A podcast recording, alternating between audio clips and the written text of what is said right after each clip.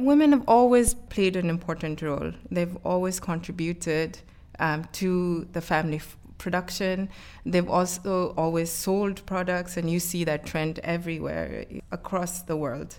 But often, what we used to see, and which is changing quite a bit, is we used to see that women were perhaps concentrated in certain sectors because they were seen as earmarked for women.